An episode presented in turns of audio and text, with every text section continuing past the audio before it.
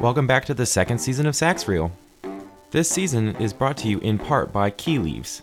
Are you suffering from sticky sax keys or striving to keep your instrument healthy? Check out Key Leaves and use the code SAXREEL for a special discount at keyleaves.com.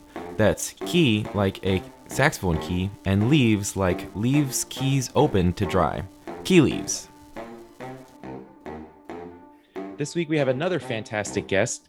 He is currently on faculty with Oklahoma State University. He's a founding member of the award winning Amethyst Quartet, and his students have gone on to win many prestigious awards and competitions. I'm very happy to welcome Dr. Johnny Salinas. Hey, Jonathan, thanks for having me. Glad to have you. So, I always like to talk about, a little bit about how you got into saxophone, any interesting stories you had growing up, and how that led to where you are now. Sure. So I'm originally from Houston, Texas, and I started saxophone in the sixth grade in 1994.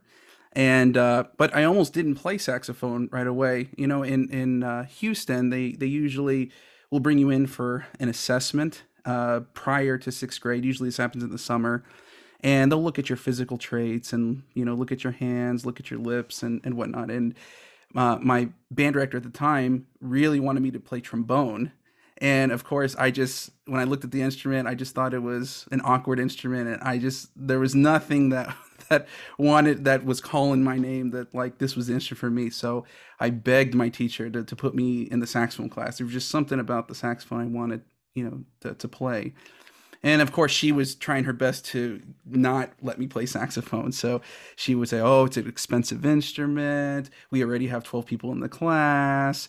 And and all these things to, to try to you know steer me away from that. But i was you know very persistent. I was like nope i'm going to play saxophone. And then you know she finally let me into the class well and then came you know i had to talk to my parents about getting a saxophone and you know, I, I grew up in a family of uh, seven, you know, two adults and five kids. I was the, the middle of five kids. And, um, you know, my parents, they didn't know much about music. I, I would have been the first child, like, attempting to do band or anything like that. And so obviously, you know, they didn't, at that time, I think renting an instrument, they were pretty expensive. And, and, and the school was very adamant on getting a Yamaha YAS 23 at the time. That was the only instrument she would allow her students to play. So um, my dad, without telling me, uh, ended up going to the pawn, local pawn shop because before this is before eBay, before any any of that. Uh, went went to the local pawn shop and um, found a YAS 23. This thing was in rough shape. I mean, this was just like not. I it must have been someone's marching band instrument and was just obviously pawned at the end of its uh, time in, in, high school. And so I, I you know, I brought it. I brought it to sixth grade, the first day of school, and we all opened up our cases. And the teacher's like, "Okay, let's, you know, let's start putting it together." And as soon as I brought, I opened it up, one of the classmates next to me was like, "Ooh, what an ugly instrument!" And because mine was all scratched up, and of course, all the kids in the class started like laughing and making fun oh, of me. So sad. and, and because everyone else rented from the local store, so theirs was brand new. Mine was like the only pawn shop uh, in the class, and so I got teased like the first day of, of sixth grade. And um, I mean, I almost I I went home crying. I almost like quit band right then and there. Oh, it's so sad. Uh, yeah, yeah. Uh, but so it almost didn't happen. There's all these these things even early on. Um, and then you know I ended up you know stuck it out, you know, put put my saxophone together. Eventually, we ended up doing chair test, and the first chair test I got, I ended up getting like second to last out of thirteen. And so I, once again, I went home, started crying, and I was like, I'll show them. And I, you know, started really practicing. And for the rest of the school year, I think I always made like top three, first, second, or third chair in, in the group. So that's kind of the genesis of of you know I really enjoyed winning because I was you know was really into sports. I always felt competitive, so there was always this competitive drive um, with music because it was just something I, I felt uh, you know comfortable with. Um, you know, so I ended up you know doing uh, alto sixth grade. I ended up moving to tenor in the eighth grade. I did so alto sixth grade, seventh grade alto, tenor I did eighth grade. Ninth grade I moved to baritone saxophone. Tenth grade baritone. 11th grade back to alto and then uh, i think 12th grade i ended up playing soprano so by the time i graduated i had spent uh, high school i'd spent significant time on all four of the major saxophones which i, I thought was kind of unique some people um, don't get that opportunity right away so i always felt like i um, had a good foundation even going into uh, my undergrad, having spent you know significant time on all four instruments. But at the same time, I mean, I, I owe a lot of credit to my my private lesson teachers. And I ended up studying with Jason Bird, who was a local U- University of Houston uh, graduate, and then eventually studied with Karen Wiley, who was a uh, Fred Hemke student uh, in, from the 1980s, and she was the professor of saxophone at the University of Houston for a long time. Um, and then that's what kind of paved the way for me to study with Fred Hemke at Northwestern, where I did all my degrees, uh, you know, starting in 2001 and eventually graduating with my doctorate in, in 2014. So quite quite a long journey, uh, you know, from yeah. Houston all the way to Chicago to cold, blistering cold Chicago. Oh yeah, I'm sure that's quite the transition. Yeah, yeah. But yeah, what was your time like? Oh, sorry, go ahead. Sorry, but I'll never forget the uh, uh, you know those those early moments uh, in in sixth grade because I, I, thought that was pretty comical. Uh, and looking back on it, it was just just kind of a funny funny thing that happened. But yeah, you yeah. definitely started trial by fire, and I guess yeah. that was a really good thing because I guess it trained you to persevere through all that kind of stuff. Right, right. So speaking of persevering, I'm sure spending that much time in Chicago, go, transitioning to the cold, and also just being in college was a difficult transition for most people. I'm assuming it was a little probably challenging for you as well. What were some of the things that you felt like were difficult getting into that atmosphere? Well, I mean, obviously, you know, the weather. Um, you know, I would say for me personally, you know, going to a school like Northwestern, um, which you know, there's a lot of great universities, great institutions. I think Northwestern is a very special place. Um, and I was warned uh, early on by even uh, Karen Wiley, my teacher, that you know you're going to go to a school where you're going to be like the dumbest kid in the class. I mean, there's just so many brilliant people at that school. So I felt like um, academically was was a little challenging at first, just because I literally was surrounded by people that made 1600s on their SATs, and you know. But I think that was also the beauty of, of you know going to college and you're surrounded by scholars and people that raise your your level. Um, you know it was just a fantastic time. I i think that's why i never really left northwestern because it was just such a great community of musicians and and scholars and, and whatnot. But um, you know eventually i think I, I, caught on and, and my grades did better. I actually um, i think the hardest part of transition with western was i was actually a double major at first. Um, and oh, wow. so I, I did engineering and um, music my first two years. Um, and that's most time consuming yes, yes. And I and I remember at the end of the second year, or I guess it would have been the middle.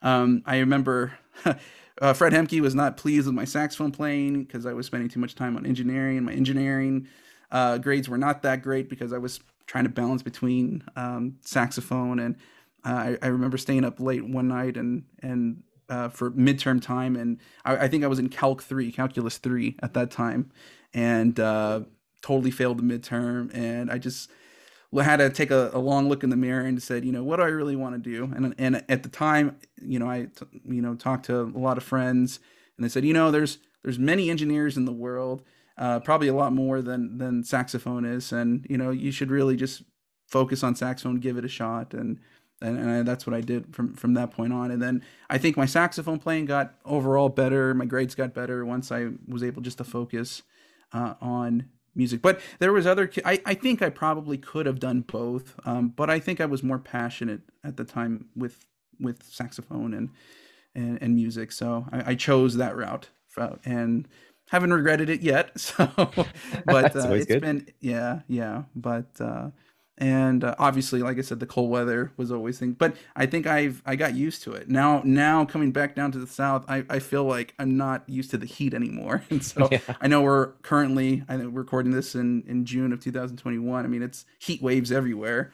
Uh it's pretty i think it was 104 uh heat oh, index oh, here in, in in oklahoma yesterday. So uh yeah it's it's warm. It's definitely warm of course, you did study with uh, Professor Hemke while you were there. Uh, I've heard so many stories about these revelations that people have had with him or fun stories that they've had with him and the interactions that he has with his students. I'm just wondering, were there any that stuck out to you?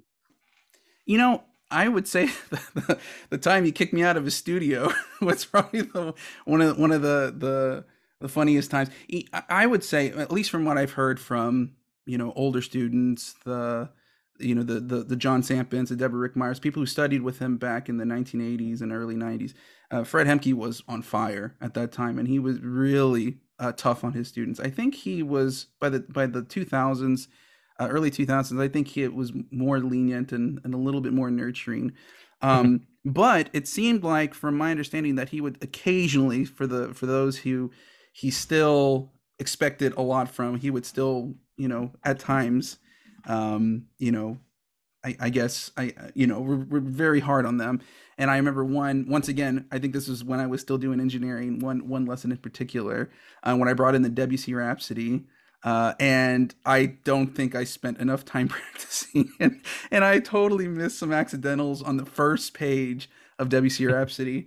and I remember he stopped the the uh, stopped the lesson. He's like, he's like, "Did you even look at this?" And oh was, no! It, yeah, and I and I just you know I I clammed up and I was like, "Oh, I can't I can't do this." And he's like, "Well, you come back when when you've practiced this." And he sent me out, and I remember that because I don't think I've ever I was ever kicked out of a lesson, like ever, like my whole time. So, um, and I don't think I've ever kicked out personally any of my students, but I, I think that moment when when that happens, you're like, I you have to really, you know, focus and, and get the job done uh, when that happens. I don't know if you've ever been kicked out of a lesson. I haven't. No. Yeah. God, that would be. I've terrifying. heard stories. I've heard stories. Um, but I've had uh, intense lessons, but I don't think I've yeah. been kicked out of one. yeah, yeah. So I I would say that was more memorable, but you know, as far as uh, in general, I mean, obviously we have tons of colleagues that studied with Hemke, and he was just an amazing human being and and a wonderful person, great saxophonist, but overall great musician, great historian, and great storyteller. I mean, mm-hmm. just the, the, the things he would say, um, you know, about Desenclos, Days and Clo, and and you know, this is the guy that was there when this piece was was written, and we won these awards. So I mean, he just had all these fantastic stories about obviously Marcel Mule and his and his time at the Paris Conservatory and um, whatnot. But I always felt like you know this there's a lot of great teachers but there was there was some sort of connection where you felt there was a lot of authenticity of him being there uh, with all these famous french composers that from the 1950s and 60s and and whatnot. So i, I felt very fortunate just to be you know in, in close proximity with him for, for such a long uh, time. Um, you know his master classes were uh, his studio classes which were basically a weekly master class and he was always putting on a show uh, every week. Um, and and so it always felt like like I was at a NASA conference every every week with this with this man, and he always had great. I mean, he was just so charismatic. I think that's actually where he really shined. Lessons were great with him, but I think his his master classes are where um, a lot of people would say he was, uh, you know, on on point or just really on fire. Uh, the way the way he taught. Um, obviously there's always his Hemke bear hugs that he used to do. uh, you know, when he always wanted to separate, you know, the fingers from from the air. That was always always fun to watch him do that. Um, and uh, I think he, he the, may have done yeah. For the people who don't know what that is, basically the sometimes if you're getting distracted by your fingers, your air support's not there. So what he would do is he would get behind you, and he was a very tall man. So yes. he would reach around and play the saxophone, and you were supposed to blow so they call it the Hemke Bear Hug just because yeah. he's such a massive person. Yeah, yeah, and and and uh, pedagogically, obviously, that was a great um, exercise and great tool just to make you realize, uh, you know, what you were doing wrong, and mm-hmm. as far as your phrasing goes, and um, yeah, and, and, like I said, I, I could go on. I'm sure there's other other things I'm missing, um, but uh, you, you, know, I wish I, w- I, I miss him obviously because he's mm-hmm. been gone for a few years now. I wish wish you always have regrets that you wish I could have called him one last time just to have one one talk with him or one email. Um, you know but you know that's that's life. We have to really you know take advantage of our, our friends our mentors and our colleagues while while they're there because you just you never know. You never know when definitely. when the time comes. And now for a word from our other sponsor consistency wins. Consistency Wins was established in 2002 by Jonathan Cathell, who has over 30 years of experience working as an instrument technician. Aside from Jonathan Cathell, there are three other amazing technicians that work there Jeremy Hill, Alex Singleton, and Courtney Christensen. All four technicians specialize in high end setups and modifications. One thing that I really genuinely appreciate about Consistency Wins is that I know that they're not doing this just to gouge me for money.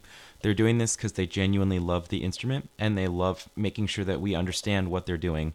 Consistency Wins doesn't use any gimmicky repair materials as a means to lure in musicians, Instead, they focus on how the instrument should properly function and provide helpful, myth proof, tried, and tested information. This encourages less visits to the repair shop through the long lasting services they provide.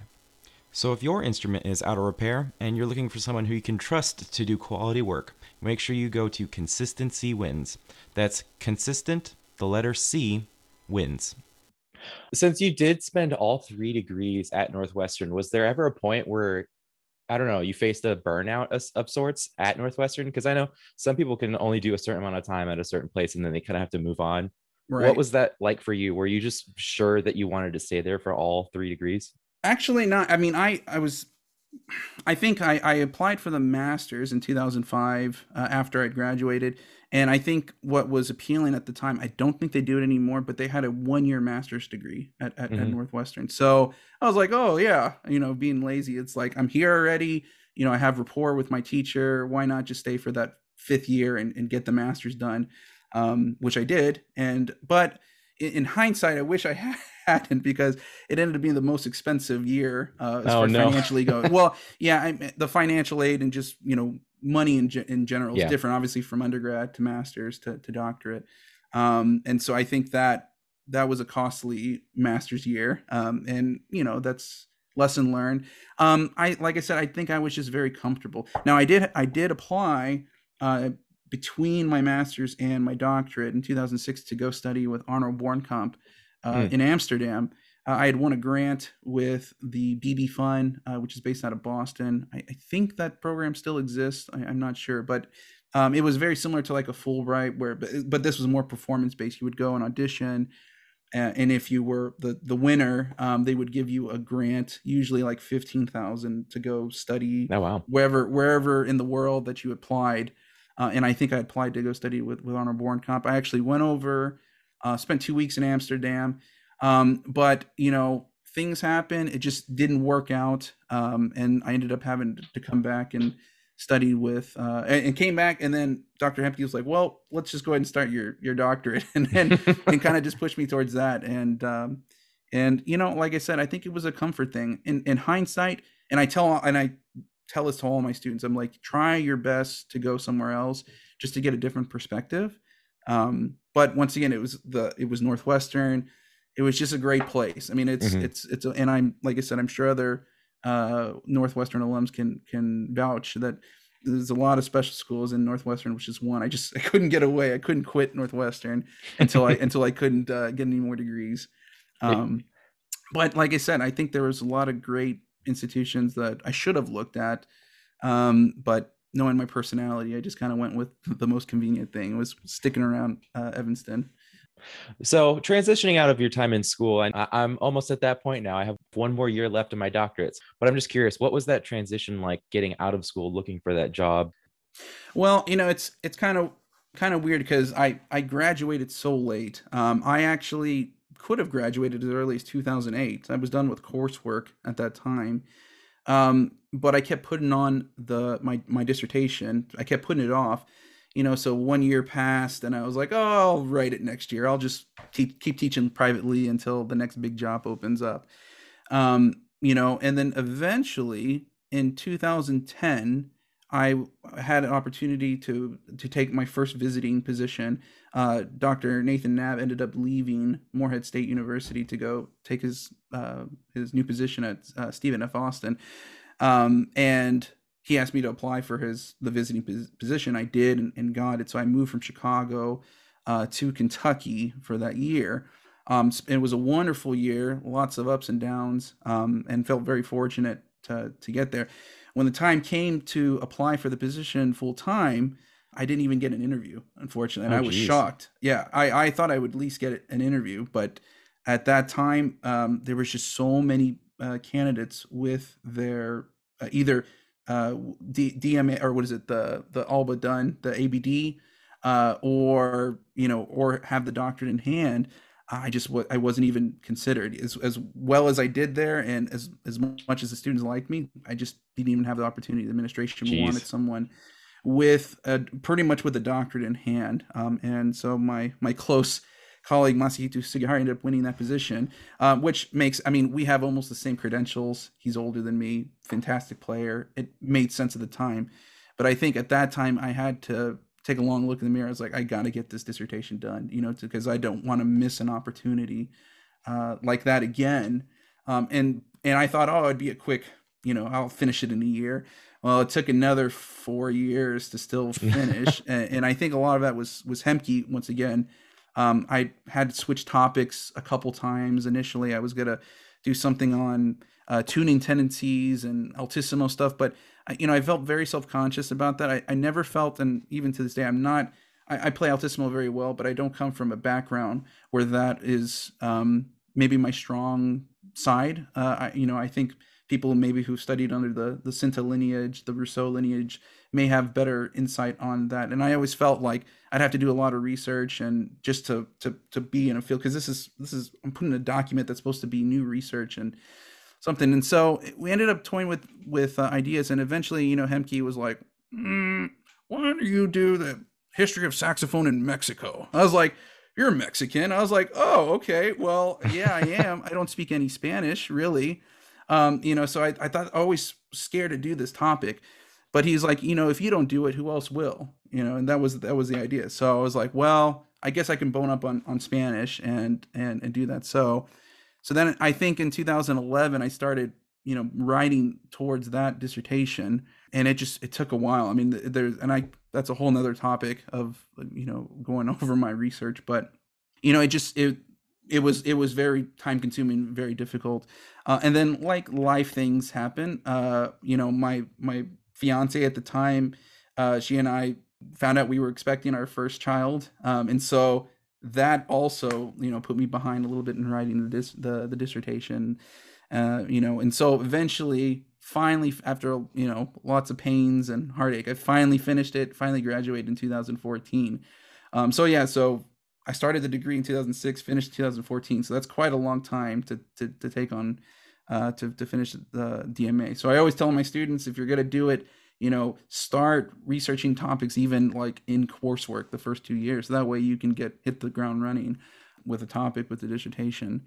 And um, you know and so from that point on once that happened like you know maybe things just just kind of fell in my lap. Uh there there was a job posting in one of the local online uh sources. I think it was musicalchairs.net or org i can't remember um and they had a job for a saxophone position in china and i said well i'm you know why not you know so i i applied kind of jokingly like oh they'll they'll never hire me or you know whatever and um, I think I sent, and I actually sent the application in late. I think that was the application was due like November one, and I didn't even see it until the following week. And so I still sent something in. Um, didn't hear anything for like two months, and then on New Year's Eve of all days, I get an email from China that they would like to, you know, continue with the search with me and have a, a Zoom or Skype interview.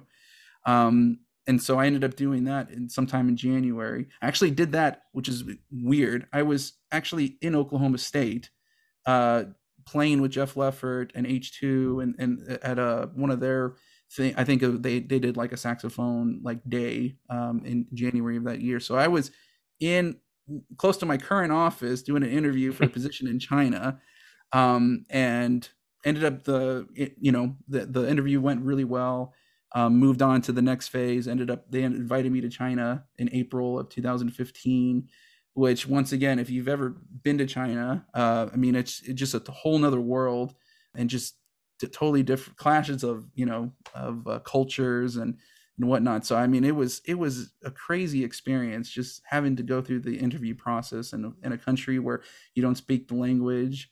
Um, I was at times it was wasn't even sure if I could even do this. Um, just it was going to be such I, I didn't know if i had to teach in chinese i had no idea what what was going to happen but i just you know just kept playing my best doing what i can uh, you know teach the, as best as i could at the time and you know one thing after another they offered me the position and then came the crazy part of you know packing up my life from the united states and moving to china which i basically had to sell everything as much as i could and downsize uh, so that my wife and my and my daughter all three of us moved to China. Um, and I and honestly, I don't think that would have happened if if it wasn't for my wife, who was so understanding and she quit her job. She had a nice job in Houston um, at that time, and she was like, "Yeah, you know who."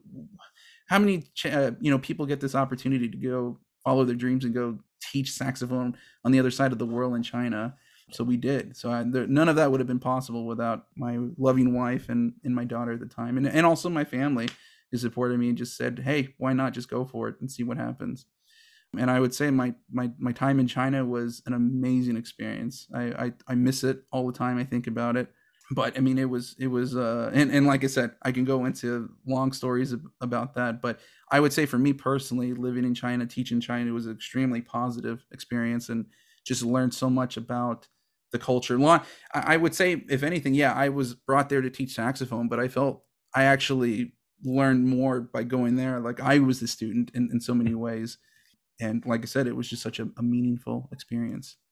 There's so many things about that that are awesome. I feel like the first question that popped into my mind was, "How did your wife take that?" And that's amazing that she was so supportive and just was so willing to move. Oh yeah, and you know, like I think a lot of saxophonists, a lot of musicians, I think a lot of us are well traveled. I mean, there was conferences, people go to the World Saxophone Conference. I think my first trip was because of saxophone. I went to Norway to the Fred Hemke camp that he used to hold uh, every summer in, in, Trondheim, Norway. You know, that was the first trip I did. I did that with with Masahito Sugihara and Nathan Knabb and a bunch of Northwestern people. And I can't remember the date. That was like mid 2000s, but you know, I went there I, in, in a couple other places. I went to France and uh, at one summer I went to study with a few people over there. So as saxophonists, we've traveled and some of us have the opportunity to leave the states. My wife had never left the states other than going to Mexico. You know, she was like literally picking stuff up and moving to a country she'd never been to. She'd never been on a plane that long. A big uh, transition. Big, big transition. So I mean, she's so cool just to, you know, take that chance with me. Um, I went over there for the interview. She never went over, you know, so mm-hmm. it was interesting. And I, and I think a lot of us out there, these upcoming musicians, we we all have lives we all have significant others and spouses and so it's it's tricky you know you have to find someone special that can compromise between you know your dreams and their dreams. And and i think monica was totally a team player in in that regards. Yeah. I love that. Yeah since since i grew up in china i know a lot about it but i'm just wondering what was your experience like with the culture shock? And maybe like what was the differences in how students reacted to your teaching versus your american students maybe? Yeah, I would say the the initial shock was the language, um, and and I would say that is you go to some countries and yeah, a lot of other Western countries they can some of people can speak a little English, but I would say once I got to China, like very few, at least the parts I were in, spoke spoke any English. So I really felt at times very isolated and just couldn't communicate at all, especially the first um, you know few weeks there if it wasn't for you know the the staff at uh, the Suzhou University, um, they were so accommodating just to help us get through the process. But even even getting off the plane, getting to a taxi was such a big ordeal. Getting you know just and once again, it's just the the the, the language barrier. Um, it, but once you know a little bit, it makes it takes a, a lot of the stress uh, out of the equation. Um, you know, as far as other things shocking, um, just trying. I'm sure I have some, and it's weird because maybe um, the longer I was there, less I became desensitized. So maybe what was shocking early on was not quite as shocking. I was like, oh yeah, that's just you know a little kid peeing on the, the subway, you know, or whatever. Fairly normal. You know, yep. yeah, and normal. And and you know, if for those of you who don't like the the children in China get potty trained very young, and so it's very custom and very common that you'll see like a like an ai or or grandmother with her Chinese just kind of whip you know whip off the uh, the pajamas or whatever they're wearing and they just pee in the middle of the street. Um, you know, this is kind of a weird weird thing. So yeah, public urination uh, was was kind of weird at first, but maybe after a while it's just not not not that big of a deal. Obviously, the cuisine was um, there's such a me at first always seems a little weird, but over time you just realize like the beauty of all the delicious few foods that that's what I miss there. the most. I miss the most. I mean, you just people if you haven't gone, just you have no idea of just the the difference in quality of food and the very delicious food. I mean, just unbelievable. And as far as uh, the teaching goes, you know, I just did actually. I would say a lot of the students felt thought I was too too nice, and I actually that's mm. been my biggest criticism of of my teaching, even here at Oklahoma State uh, or anywhere I've been, is oh, uh, Dr. Salinas is just too nice. He he never he never gets mad at anyone, and I don't know, maybe that's just my personality. I'm, I'm more of a nurturer than than an enforcer, but you know, I think a lot of Chinese teachers are very strict, um, and very. and the way the way they they brought up, and so I think that was a big shock from when when the student would mess up, he would have have his head down like he know he's gonna get it. But I never, you know, I just acted on it or sent them out of the room. I, you know, I just always stayed positive and just worked with them just to see what we can do better. When I first got there, I felt like the the, the level of saxophone playing overall was was quite low compared to other parts of the world. But I think over time, I think it's it's gotten a lot better, and and in the last even the last three, four, five years, and, and I say that is just a lot of young Chinese saxophone teachers may have gone and studied in the States, may have gone and studied in, in France, and they are now at, at this time returning to China. And, and I think the level is just like exponentially getting better over there um, to the point where, I mean, the very um, competitive and very, just very you know they they, they they're I would say that the quality is not much less than than, than other parts of the world at, at this time, um, and will only continue to get better. I think over over the years. So I'd love to continue talking about this because there's so much other things that I think would be interesting to talk about. But we are starting to run out of time, and I do want to mm-hmm. spend mm-hmm. a little bit of time highlighting you and the future projects that you may be working on right now. So, is there anything that we can look forward to in your career? well, I, am I'm I'm current I'm currently one of the hosts for the next NASA uh, conference. Oh wow! So yeah, so we'll be hosting the the national conference uh, uh, here in Stillwater, Oklahoma, uh, next March, 2022. Um, and actually, that that kind of fell in my lap once again because my my predecessor Jeff Loeffert, uh, who is now you know a close friend and is now my boss, kind of threw this on my lap and said, "Oh, you know, we're we're hosting it. Good luck." and I was like, "Oh yeah, yeah." And, oh, and great! Thank you yeah, so much. yeah. So, but you know, there NASA has the executive committee, and they have a lot of supporting people, mm. um, and, and people have done it already. So they've they've kind of helped guide me along the way, and and um, hopefully we'll have a, a great conference uh, next March, and we'll be the first conference post COVID. Yeah, uh, hopefully, excited. and I say post COVID, I know a lot of places are still um, you know still going through it um, but hopefully i think i think we'll have a, a, a good and safe conference uh, next year um, in the meantime i lately I, i've been doing a, quite a bit of chamber music uh, lately um, I, i've been we kind of have a faculty win quintet quartet here uh, we just recorded a new piece by actually a, a former student who's now going to be st- studying composition at florida state uh, matthew howell uh, who wrote a, a, piece for for for flute, oboe, clarinet, alto saxophone. Really neat piece, and and I think we're going to be premiering that uh, this summer virtually, but then also in the fall at a couple um, local conferences uh, around the area.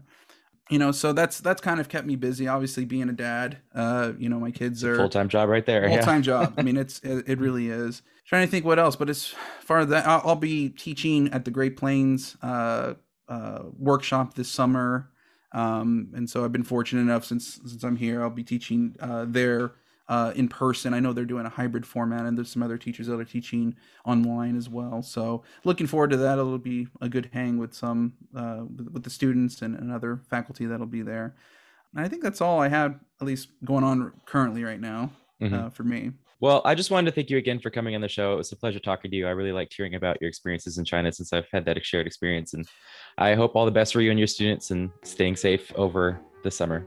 Oh, yeah. Thank you. Thank you again, uh, Jonathan, for having me. This is an awesome podcast, and I've enjoyed listening to it personally, and we'll continue to listening uh, to future episodes as well. Thanks for listening.